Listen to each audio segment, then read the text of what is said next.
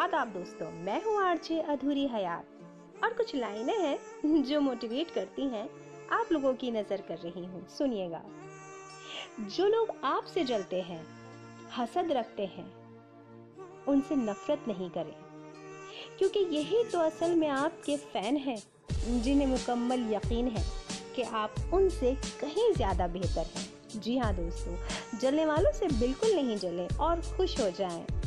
क्योंकि असल ज़िंदगी का मतलब तो यही है कि आप में कोई खूबी है जो शायद सामने वाले को पसंद नहीं दूसरी बात ये कि कभी किसी के लिए नहीं रोना, क्योंकि वो तुम्हारे काबिल नहीं होगा। और जो तुम्हारे काबिल होगा, वो कभी तुम्हें रोने नहीं देगा, ये हज़रत अली ने फरमाया है।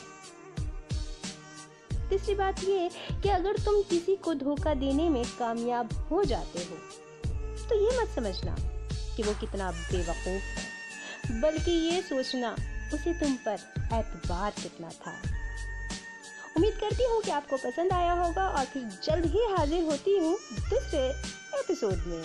तब तक अपना ख्याल रखिएगा, अपने अपनों का ख्याल रखिएगा और आरजे अधूरी हयात आपसे करती है विदा।